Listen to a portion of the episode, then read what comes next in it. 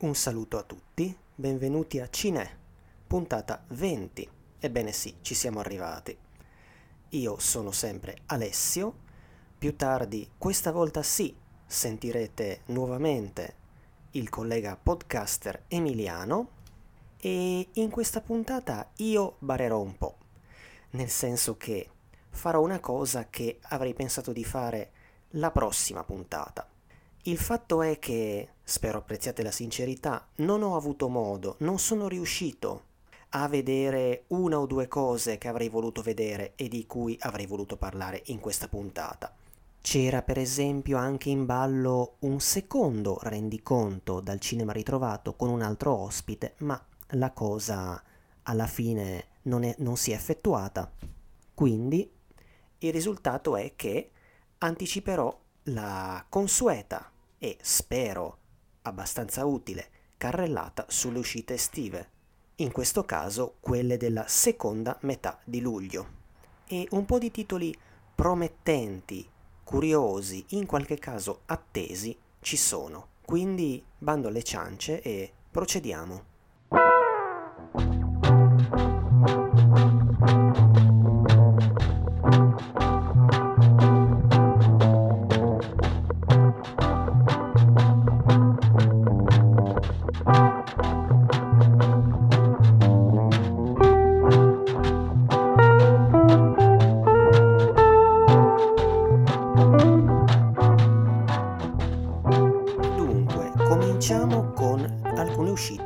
Italiane. Nella seconda metà di luglio ce n'è di più rispetto alla prima, anche se, come sentirete, certo, non tutte paiono essere allo stesso livello.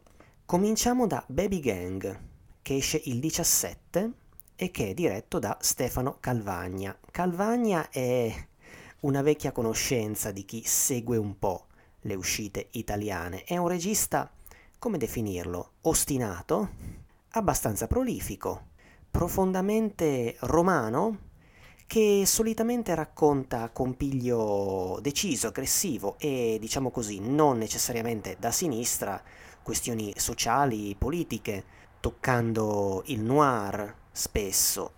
Uh, I suoi film hanno, almeno a livello nazionale, un'uscita sempre limitata, mm, solitamente è il tipo di film che esce e mette a segno qualche proiezione nei multiplex. Della sua filmografia un titolo che si distingue è la biografia di Franco Califano, non esclude il ritorno, mentre l'ultimo titolo che risulta uscito suo è Cattivi e cattivi del 2018, film onestamente che prima di effettuare questa ricerca non avevo neppure sentito nominare, ma venendo a Baby Gang, come titolo suggerisce, stavolta il Calvagna affronta un problema noto e che fa abbastanza paura, insomma raccontando di questa gang che cerca di dominare un quartiere, ma allo stesso tempo anche di coetanei che vivono una vita normale. Calvagna è ancora una volta anche attore e a distribuire ci pensa la piccolissima Lake Film. Sentirete che svariati dei titoli di questa seconda metà di luglio sono distribuiti da case, di cui ho appreso l'esistenza solo nel fare le ricerche per questa puntata. Veniamo comunque a Il mangiatore di pietre, che esce il 18 il regista è Nicola Bellucci, il protagonista è Luigi Locascio. Il film si era visto all'ultimo Torino Film Festival, non in concorso, e mm, non mi pare che avesse smosso alcun interesse. Questo non vuol dire che sia brutto, intendiamoci. Anzi, il soggetto di per sé non è malaccio, il protagonista è un cosiddetto passeur delle Alpi, mestiere, tra virgolette, questo che lo rende ricercato sia da delinquenti che vogliono servirsi di lui, sia dalla legge. Dopo un periodo in carcere, il nostro protagonista trova il cadavere di un amico par rivale e vuole capire che cosa gli è successo. Ecco, Bellucci è un documentarista al primo lungometraggio e stando alla recensione di Emanuele Sacchi su My Movies, da questo derivano pregi e difetti del film ci sarebbe uno sguardo capace di raccontare dettagli geografici e psicosomatici di questa gente delle Alpi, ma eh, scarso nella gestione del thriller, come se al film interessasse soprattutto raccontare il suo protagonista, quest'uomo con un passato che pesa, passato legato anche alla, alla sorte della moglie e al suo essere diventato un uomo solitario. Sempre il 18 esce un filmetto che forse non è così promettente, ma mandava comunque di segnalare. D'altronde è estate, no? Ci stanno anche cose più leggere. E quindi esce tale Passepartout, scritto come si legge, Passepartout con l'accento sulla U, Operazione 00. Commedia diretta da tale Lucio Bastolla con nel cast l'onnipresente in questo tipo di produzioni Maurizio Mattioli e un'attrice ritrovata, Yulia Majarchuk, stella vent'anni fa di Trasgredire di Tinto Brass. Anche qui distribuisce una piccolissima casa, la Conform. Il soggetto è curiosamente in bilico tra tradizione italiana, un po' in stile anni 50, e pulsioni moderne e spinta al fare. Mi spiego meglio. L'ambientazione è in un piccolo borgo nel Parco del Cilento, animato solo dagli scontri fra, udite bene, sindaco e parroco. Quindi insomma, siamo ancora forse un po' rimasti ai tempi di Don Camillo e Peppone, ma in Italia le tradizioni ci piacciono. Viene pubblicato un bando per la gestione di un albergo e due amiche, con l'intento di dare una svolta positiva alla loro vita, ci si impegnano, coinvolgendo due loro amici maschi, per quanto perplessi. Ma veniamo all'uscita italiana secondo me più interessante tra queste della seconda metà del mese e uno dei film su cui punterei nell'andare al cinema in queste settimane. È il ritorno di un regista dalla carriera quarantennale. Il 18 esce infatti Vita segreta di Maria Capasso, diretto da Salvatore Piscicelli, regista napoletano che torna a farsi vivo al cinema. La protagonista è Luisa Ranieri e distribuisce stavolta una casa un po' più grossa, la Vision. Il film è la trasposizione di un romanzo dello stesso regista, edita da EO nel 2012. Ecco, Piscicelli, chi è costui in poche parole? Ma è un regista dalla carriera interessante, anche se mm, un po' disordinata, nel senso non è stato molto prolifico. Aveva esordito nel 79 con un melodramma che ricordo molto realistico e anche con una decisa componente erotica, Immacolate Concetta, l'altra gelosia, negli anni Ottanta ha proseguito dirigendo per esempio Blues Metropolitano, che è un film, un film con più humor, pieno di musica, sempre su Napoli. Ha diretto curiosamente pure lui un film intitolato Baby Gang nel 92. A fine anni 90 ha diretto un dramma erotico Il corpo dell'anima con protagonista Roberto Erlitzka. E insomma è un regista cui, nella cui filmografia si trova spesso un occhio di riguardo o alla sua città o comunque a figure femminili, vedi anche quartetto. Comunque, di che parla Vita segreta di Maria Capasso? Chi è questa Maria? Allora, è un estetista, sposata a un lavoratore onesto che vive nella periferia napoletana cercando, come tanti, di arrivare a fine mese. Quando il marito si ammala gravemente, lei accetta la corte e l'aiuto di tale Gennaro, un proprietario di un autosalone, un uomo benestante, che a un certo punto le propone un affare criminale trasportare della droga in Svizzera. Lei accetta e da lì la sua vita inizia ulteriormente a cambiare. Prende una strada da un lato soddisfacente, ma dall'altro questa sorta di rivincita lascia dietro di sé delle vittime. Questa grandi linea è la sinossi che ho cavato dal web. Comunque sia, mi sentirei di segnalare Vita segreta di Maria Capasso come uno dei film su cui puntare in questa seconda metà del mese. Ragazzi, svegli è tardi. Pasca, ma visto pure tu che sta sciupando. Non c'è quel cortesino turmandato. Pronto? In quale ospedale? Senti Maria, di qualunque cosa hai bisogno, conta pure su di me. Io sono a tua completa disposizione per qualsiasi cosa, te lo giuro. Mamma, ma che facciamo se papà muore? State mettendo in mezzo a una strada una vedova con tre figli piccoli. Voi non tenete né cuore né onore. Io ti voglio aiutare, lo sai, te l'ho promesso. Spacciando droga.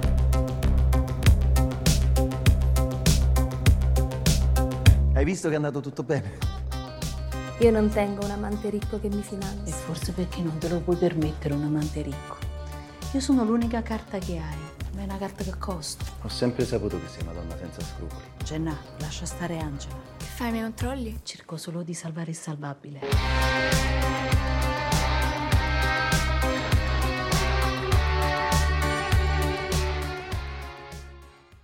Ora spostiamoci verso gli Stati Uniti, a cominciare da un film intitolato Serenity, sottotitolo italiano L'isola dell'inganno.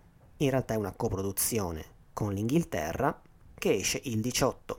È un film diretto da Stephen da Steven Knight, che è più attivo come sceneggiatore, per esempio l'è stato di Elide di Zemeckis, e anche come produttore e sceneggiatore di serie tv, come Taboo e Peaky Blinders.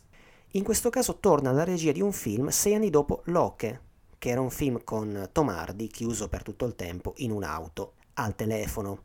Il cast è abbastanza all-star, i protagonisti sono Matthew McConaughey e Anne, e Anne Hathaway. Ci sono poi Jimon Hong-soo, ecco questo è il primo caso di nome che spero in Dio di aver pronunciato decentemente. Ci sono poi Diane Lane e Jason Clark. Distribuisce la Lucky Red. Il protagonista, McConaughey, è un uomo che è diventato solitario, oltre a essere irascibile, che vive su un'isola cercando di pescare un tonno gigante, ebbene sì, e intrattiene una relazione con una donna matura, finché lo viene a cercare l'ex moglie che gli chiede aiuto per disfarsi del suo nuovo marito, un uomo violento, proponendogli con una lautissima ricompensa di milioni di dollari, proponendogli di gettare l'uomo in mare durante una gitarella in barca. Ecco, Baker Dill, questo è il nome del protagonista, è molto combattuto sul da farsi e si troverà impigliato in una situazione più grande delle sue capacità di gestirla. Ecco, il film è stato un grande flop in patria, con tanto di polemiche di regista e attori verso la casa di distribuzione americana, rea di non averci creduto, è stato demolito dalla critica, ma il punto qual è? Il punto è che pare essere un film spudoratamente e consapevolmente in bilico tra serietà e autoparodia, con dei cliché cercati nei personaggi, a cominciare da, dall'uomo solitario, per proseguire con la femme fatale, per proseguire ancora con un villain sopra le righe. È un'ispirazione che, pare di capire, sta tra il cinema americano dei 40s, insomma l'ambientazione su un'isola, quel tipo di figura maschile, di nuovo un intrigo noir, no? In un ruolo in cui, insomma, in altri tempi non si sarebbe visto male un Bogart, e atmosfere più patinate, da anni 80, qualcuno cita Arian Line, quello per capirci nove settimane e mezzo, ma non solo. Un film che sembra divertirsi con lo spettatore costruendo delle premesse e poi, di, e poi mandandole all'aria. Ecco, forse un film del genere, preso per quel che è, accanimento della stampa americana a parte, che vale quel che vale, potrebbe anche divertire, chissà.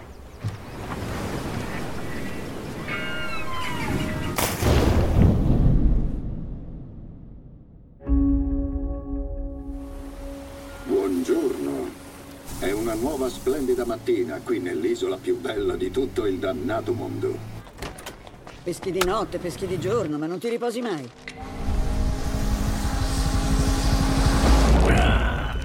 ti tengo. So io come farti concludere bene la giornata.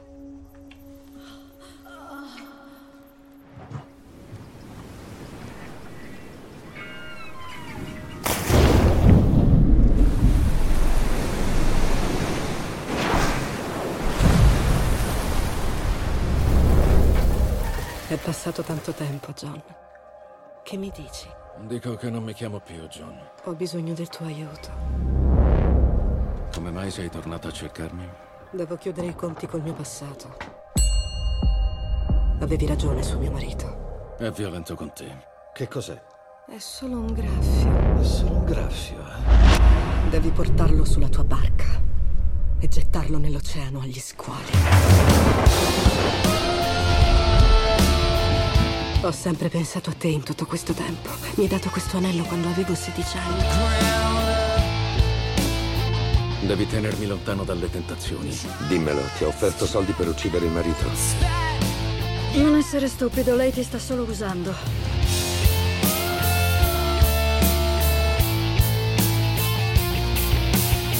Ok, John, vuoi la verità? Sei ancora in tempo, tiratene fuori. Non ho mai creduto al caso.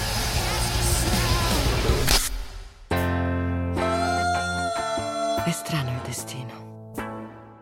Proseguiamo con un film più piccolo intitolato Skate Kitchen, che esce il 18. È un film newyorkese e al femminile, diretto da tale Crystal Moselle. Questo film era passato al Sundance, ma in Italia si era anche già visto al Lovers Festival di Torino e anche al Festival di Roma.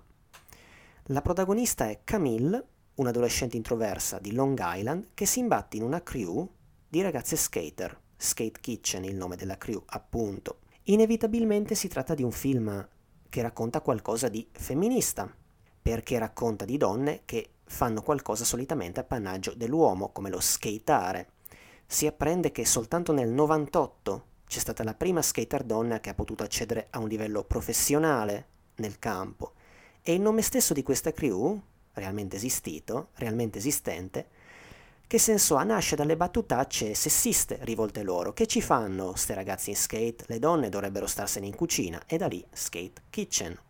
Ecco, nel non malvagio manifesto italiano, virato in rosa, che mostra queste ragazze intente a scavalcare una rete con dei grattacieli a poca distanza, quindi tutto molto chiaro e teorico, in un riquadro leggiamo di un testimonial di un minimo peso, il rapper Rancore. Che c'entra costui? C'entra con il come si vedrà il film nelle nostre sale, nel senso che, al termine del film, sarà proiettato il video del suo brano, un brano però non realizzato appositamente per il film, ma che ci azzecca, intitolato Skate Park. Nel cast ci sono attori professionisti, un nome noto più o meno è quello di Jaden Smith, il figlio di Will, e non professionisti. Sempre il 18 esce Edison, l'uomo che illuminò il mondo. La regia di tale Alfonso Gomez Rejon. I protagonisti sono Benedict Cumberbatch nel ruolo di Edison, c'è poi Nicholas Holt nel ruolo di Nikola Tesla, distribuisce la 01. Il film racconta della cosiddetta guerra delle correnti, The Current War è il titolo originale, fra questi due inventori, Edison e la sua corrente continua, versus Tesla, che dopo essere stato inizialmente legato a Edison, lavorava per lui, brevettò la corrente alternata. Edison è sostenuto da JP Morgan, mentre il sostenitore delle idee di Tesla è, l'imprenditore George Westinghouse, impersonato da Michael Shannon. I due individuano dei lati negativi dell'invenzione dell'altro, di Edison, e spingono appunto per la corrente alternata, sebbene sia giudicata meno sicura. Capisco che, mm, detto così, questo soggetto può non risultare iperinteressante, ma insomma, visti anche gli attori coinvolti, è possibilissimo che sia un film entertaining, come dicono quelli che ne sanno. Ecco, il film in realtà è, dat- è datato 2017 e non sarà l'unico tra quelli che vi elencherò, ed è rimasto a lungo fermo per colpa di Weinstein, o meglio, per via dell'affair che l'ha coinvolto. Era già stato anche mostrato quell'anno qua e là, ma il produttore ne ha voluto un nuovo montaggio, questo però prima di finire coinvolto nel suo scandalo. E soltanto nel 2019 Edison, questo lungometraggio, ha ritrovato la sua strada. Luci! Thomas Edison. Ho talmente tante idee che mi servirebbero 12 vite per realizzarle. Ora sto lavorando a qualcosa che cambierà il mondo intero. Comunicazioni, trasporti. Diventeremo grandi, grandissimi! Ogni impresa ha i suoi avvoltoi. Sono George Westinghouse. Posso fare lo stesso col gas. Signore e signori, Nikola Tesla. Qual è il tuo lavoro? Risolvo problemi per idioti. Edison Electric Company. Westinghouse Electric Company. La sua corrente uccide le persone! Questo è quello che dici tu, Thomas. Chi controllerà quella corrente controllerà il futuro. Il mondo non sarà più lo stesso. Quanto a titoli maggiormente d'essè, c'è da segnalare perlomeno un film il cui titolo internazionale è Closeness, che esce il 18. È un film anch'esso del 2017 ed è l'ennesimo recupero d'essè ad opera della Movies Inspired. È un film francese che aveva raccolto dei consensi al TFF di quell'anno dove purtroppo l'avevo grandemente mancato, ricordo anche delle code che non mi avevano consentito di vederlo, ha raccolto in generale consensi critici, vedi anche il nostro manifesto, per poi comunque praticamente sparire, salvo appunto questo inaspettato recupero estivo. La regia di tale Kantemir Balagov all'opera prima, allievo di Sokurov. Il soggetto qual è? Allora, siamo nel 1998, a Nalchik, nel Caucaso. Una famiglia ebrea si ritrova sconvolta dal rapimento del figlio minore. Che cosa fa? Cerca di evitare la polizia e di trovare rifugio e aiuto nella comunità ebraica. Però cosa succede? Che i conflitti latenti tra le persone, i conflitti familiari anche esplodono e Ilana, la sorella del ragazzo, si ritrova a combattere una sorta di lotta personale contro tutte e tutti, ad andare per conto suo, pervicacemente, alla ricerca di questa persona. Pare di capire che sia un film che, pa- che allude fortemente a problemi politici anche, ci sono forti allusioni al conflitto ceceno di quegli anni, ma eh, è anche un'analisi profonda dell'umano, stando anche alle parole con cui veniva presentato all'epoca al festival. Girato con delle scelte registiche forti, nel senso che è in formato 4 terzi, scelta che fa risaltare la claustrofobia della storia e anche della scelta di messa in scena formato a parte, con una macchina da presa che, vedi anche il titolo, sta vicina ai suoi personaggi. Beh, oserei dire che anche questo è un altro titolo su cui punterei per andare al cinema in queste settimane. Insomma, Cine scommette, vabbè, scommette facile visto che è un film che è già stato apprezzato, anche su questo film. Per quello che riguarda l'horror, segnalerei almeno un film abbastanza atteso, come Midsommar, il villaggio dei dannati, che esce il 25 e che è il ritorno alla regia di Ari Aster, anche sceneggiatore, dopo l'esordio nel genere con Hereditary, film chiacchierato e abbastanza apprezzato dagli aficionados del genere che era uscito da noi circa un anno fa. Titolo secondo me un po' sopravvalutato, ma che rivelava senza dubbio un regista quantomeno ben intenzionato a farsi notare, a costo di dilatare i tempi cosa che molto probabilmente fa anche qua. Anzi, qui sembra addirittura rilanciare la cosa, dato che il film dura 2 ore e 27 minuti. A riguardo citerei, per esempio, un post di Nanni Cobretti su Facebook in cui esprimeva le sue perplessità sostenendo che Aster vorrebbe fare un po' il Kubrick, ma non è nemmeno Shyamalan. Il che fa temere un po' sul, su questo film e sulla sua durata, insomma. Forse le ambizioni di questo regista al secondo titolo mostreranno già la corda? Chi lo sa. Comunque, si tratta di un horror di quelli, a quanto pare di capire, non notturni, un horror che cerca di inquietare nonostante si svolga in piena luce, che racconta di una coppia che si reca in Svezia per visitare una sorta di festival di mezz'estate di una cittadina, di una cittadina di campagna tutto all'inizio sembra idillico, ma ovviamente poi non lo sarà più, diventa sempre più strano e bizzarro. Una sorta di incubo in cui viene loro fatto bere qualcosa che ne altera la percezione temporale e si ritrovano nel bel mezzo di, tada, un bel rito pagano e del suo uff- officiante. La protagonista è Florence Pug, giovane attrice che si era fatta notare qualche anno fa in Lady Macbeth ed è ora in pieno lancio. Tra questo film e i futuri Little Women e Black Widow. Accanto a lei c'è Will Poulter, uno di quegli attori azzarderei, mh, mm, forse più noti almeno per noi, come volto che non come nome. Comunque di recente si è visto in Black Mirror Bandersnatch. Ecco questo Midsummer che appunto secondo me è interessante ma anche un po' temibile, per quel che vale è apprezzatissimo su MDB e, ed è stato annunciato, al di là dei giudizi di chi l'ha visto, un po' come era accaduto al film precedente, già prima di uscire si iniziava a parlarne come di un horror rivelazione, un qualcosa di sconvolgente. Vedremo, su YouTube in ogni caso circola già un video in cui viene spiegato il finale. Per cui per coloro che mal sopportano i finali poco chiari o aperti o hanno dei problemi con i finali horror, insomma, non si preoccupi perché finito il film potrà aprire YouTube e capirne un po' di più. Christian ha detto che ci hai organizzato una settimana interessante.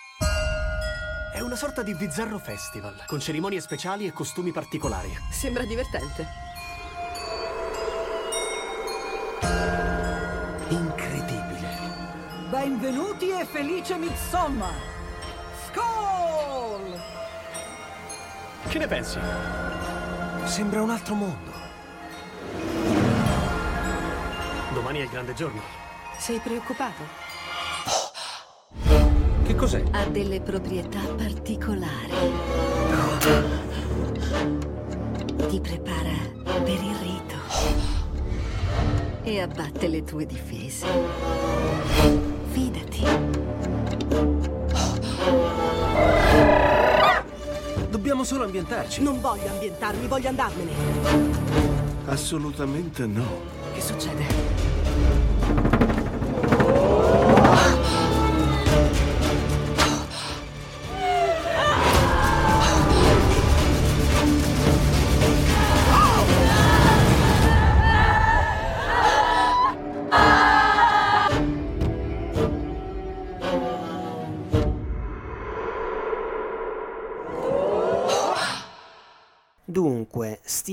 Per chiudere questa carrellata non esaustiva, mi sentirei di segnalare almeno ancora un titolo, anche qui sulla cui qualità non potrei giurare, ma c'è qualche motivo di interesse.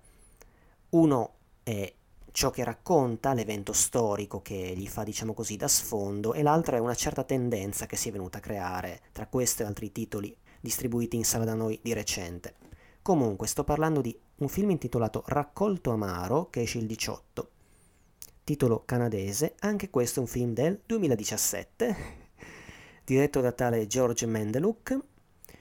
Eh, un nome un po' noto nel cast è quello di Terence Stamp.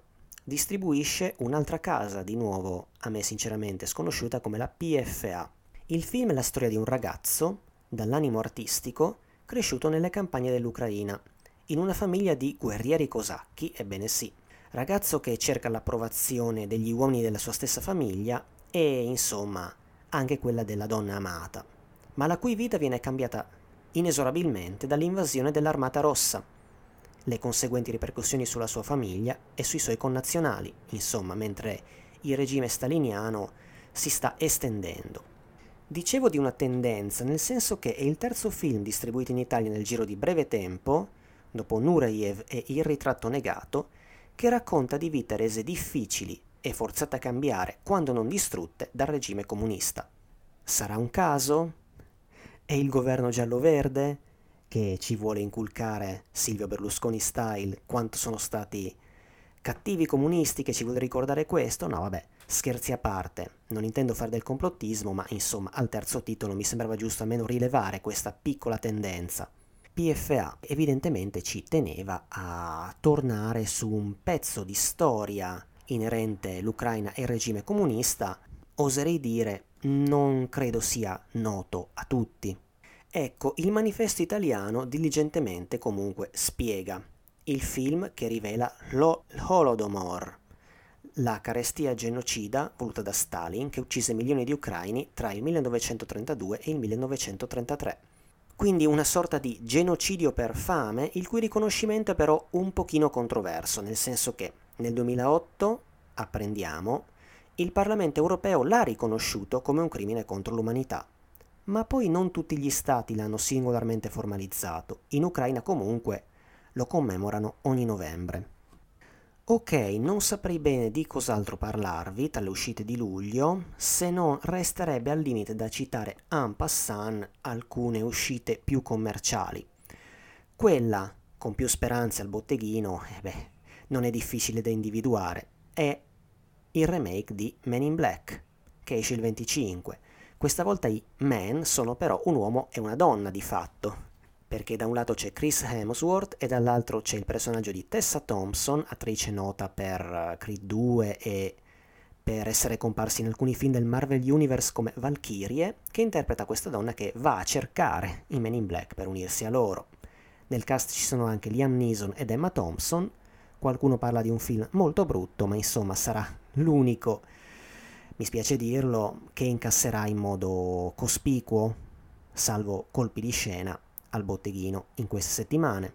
O magari gli spettatori italiani non saranno così attratti da questo Men in Black con un nuovo cast? Chissà chi lo sa. Vabbè, da citare poi resta come curiosità, visto che Cinè è torinese, un film che si intitola Bernie e il giovane faraone, che esce il 20. È una produzione Disney tutta italiana, che come livello e target pare da Disney Channel, che sfrutta la location del nostro museo egizio. Infatti la protagonista è una ragazzina che vive proprio lì, con la sua famiglia, ed è lì che appunto questa mummia si risveglia. Nel cast c'è un nome noto che si può individuare ed è quello di Gigio Alberti. A parte ciò, con questo direi che per quello che riguarda le uscite di luglio è veramente tutto. Rinnovo la speranza che questa mia carrellata, sebbene su film che non ho ancora visto, e su questo non mento, vi sia di qualche utilità, spero vi abbia fatto venire la voglia di andare al cinema a vedere qualcosa, tutto sommato ce n'è per tutti i gusti mi, fa, mi pare, c'è qualche film promettente, c'è qualche film piccolo e strano, insomma, qualcosa da vedere c'è anche d'estate, no? Ora la linea passa a Emiliano Ranzani, che finalmente torna col suo freak show, ma intanto vi lancio un appello, per favore, andate al cinema.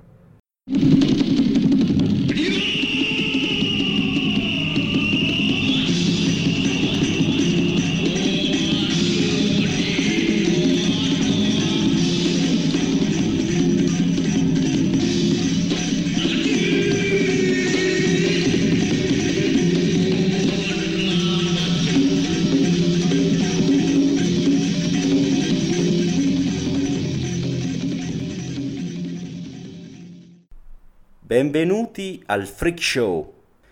Con questa puntata chiudiamo il trittico dedicato al cinema degli spaventapasseri omicidi e lo facciamo con il terzo dei più celebri film del filone, quantomeno per quanto riguarda le pellicole dannata.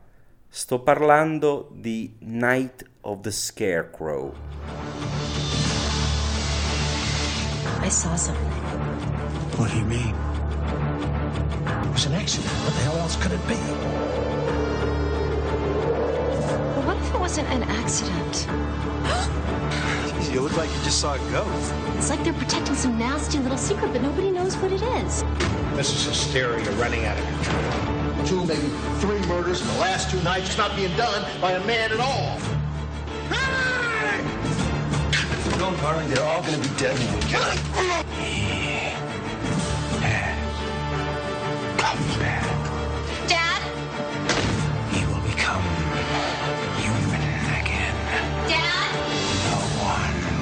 stop his power.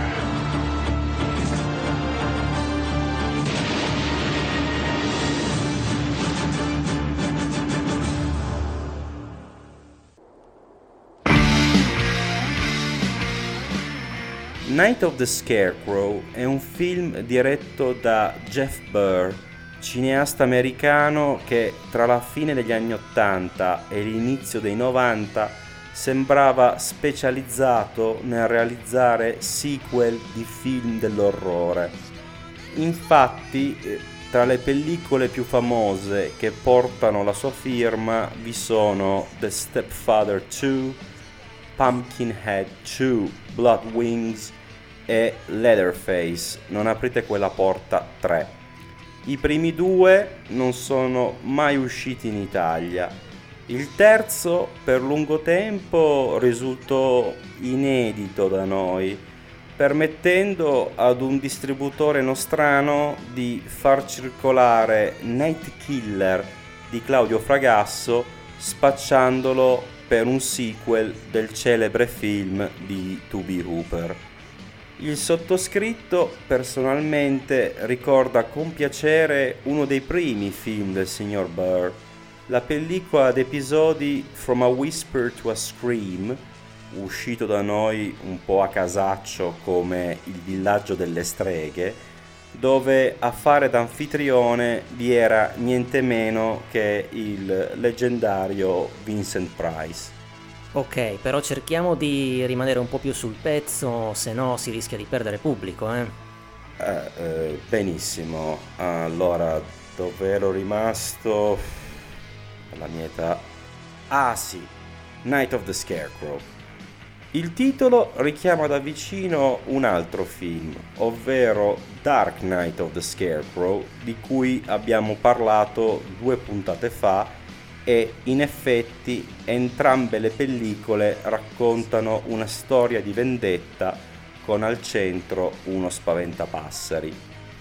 Solo che nel caso del film di oggi a volersi vendicare è lo spirito di uno stregone giustiziato dagli abitanti di una cittadina di campagna e risvegliato dai soliti ragazzotti in vena di bravate. Il film ha una struttura semplice che segue fondamentalmente le coordinate dello slasher movie. A renderlo peculiare è la confezione, impreziosita da un budget decisamente più alto della maggior parte dei film sugli spaventapasseri. Le cronache parlano di circa 2 milioni di dollari, ma soprattutto dalla regia incredibilmente briosa di Burr, che rende la pellicola un esemplare più unico che raro all'interno della sua stessa filmografia. Infatti se nella maggior parte dei suoi lavori quest'ultimo può apparire come un cineasta competente, ma non un virtuoso della macchina da presa, nel caso di Night of the Scarecrow sembra di visionare qualcosa girato dal primo Sam Raimi, ma sotto steroidi. Il film abbonda di trovate visive di ogni tipo, inclusi piani olandesi, ovvero quando la macchina da presa è inclinata generalmente di 45 gradi, luci colorate, soggettive e addirittura controsoggettive. Una cornucopia di stile che rende la pellicola estremamente ludica e in qualche modo sopperisce all'assenza di reale tensione. Night of the Scarecrow è infatti il classico horror di cassetta all'americana che non fa realmente paura, nonostante includa pure un paio di colpi bassi per scioccare lo spettatore. In particolare la scena in cui una ragazza viene violentata da dei tentacoli che fuoriescono dal corpo dello spaventapasseri difficilmente lascia indifferenti. Tentacoli? Come nei famosi cartoni animati Ose giapponesi? Più o meno, anche se mancano dettagli, come dire, ginecologici. Io stesso comunque alla prima visione ci rimasi di sasso, nonostante fossi già a conoscenza dell'esistenza della scena in questione. Ovvio, non è nemmeno paragonabile a ciò che registi come Lars von Trier ci hanno offerto nell'ultimo decennio. Tuttavia, vedere qualcosa del genere in quello che altrimenti sarebbe il solito film dell'orrore relativamente innocuo, come se ne sfornano a mazzi negli USA, fa decisamente effetto. Night of the Scarecrow uscì come la gran parte degli horror del suo decennio di appartenenza direttamente in videocassetta nel 1995 e similmente alla maggior parte dei film di cui parliamo in questa rubrica sbarcò in numerosi paesi del mondo, ad eccezione però di nazioni come l'Italia dove è ancora del tutto inedito. Contrariamente a molte altre pellicole, però, la creatura di Burr non è assurda allo status di cult movie, molto probabilmente perché è uscita negli anni 90, quando il genere horror languiva e ad Hollywood era dato addirittura per morto. Ma, come dice il venerabile John Carpenter, ora anche fresco di premio alla carriera a Cannes, i film dell'orrore non moriranno mai. Come le commedie e il porno. E non sono così sicuro sulle commedie. Eh? Ad ogni modo, il suo non essere film di culto non ha comunque impedito a Night of the Scarecrow di godere di diverse riedizioni nel corso degli anni. Incluso un Blu-ray uscito nel 2013 a cura della Olive Film. Blu-ray ovviamente disponibile only in the USA. Bene Emiliano, ti ringrazio per questa tua terza incursione nel cinema degli spaventapasseri. Eh beh, eh, qualcuno doveva pur farlo, è uno sporco lavoro, però eccomi qui. Beh, almeno Cine ha questa esclusiva, no? Possiamo vantarci anche di questo. Comunque, le solite informazioni finali. Cine lo potete ascoltare il mercoledì alle 18.30 all'indirizzo bit.ly slash radioclava. Dal giorno dopo potete trovare la puntata sulla nostra pagina Mixcloud. Vi invitiamo a seguire i nostri aggiornamenti sulla nostra pagina Facebook, se volete anche su Instagram, se nel momento in cui ascolterete queste mie parole ci avranno riammesso su Instagram, ma anche su Twitter o su Telegram. Vi invitiamo a seguire anche gli aggiornamenti di Radio Clava su Facebook. E che dire, alla prossima da Alessio. E da Emiliano, la messa è finita, andate in pace. Il brano che state ascoltando è A Good Base for Gambling di Comino.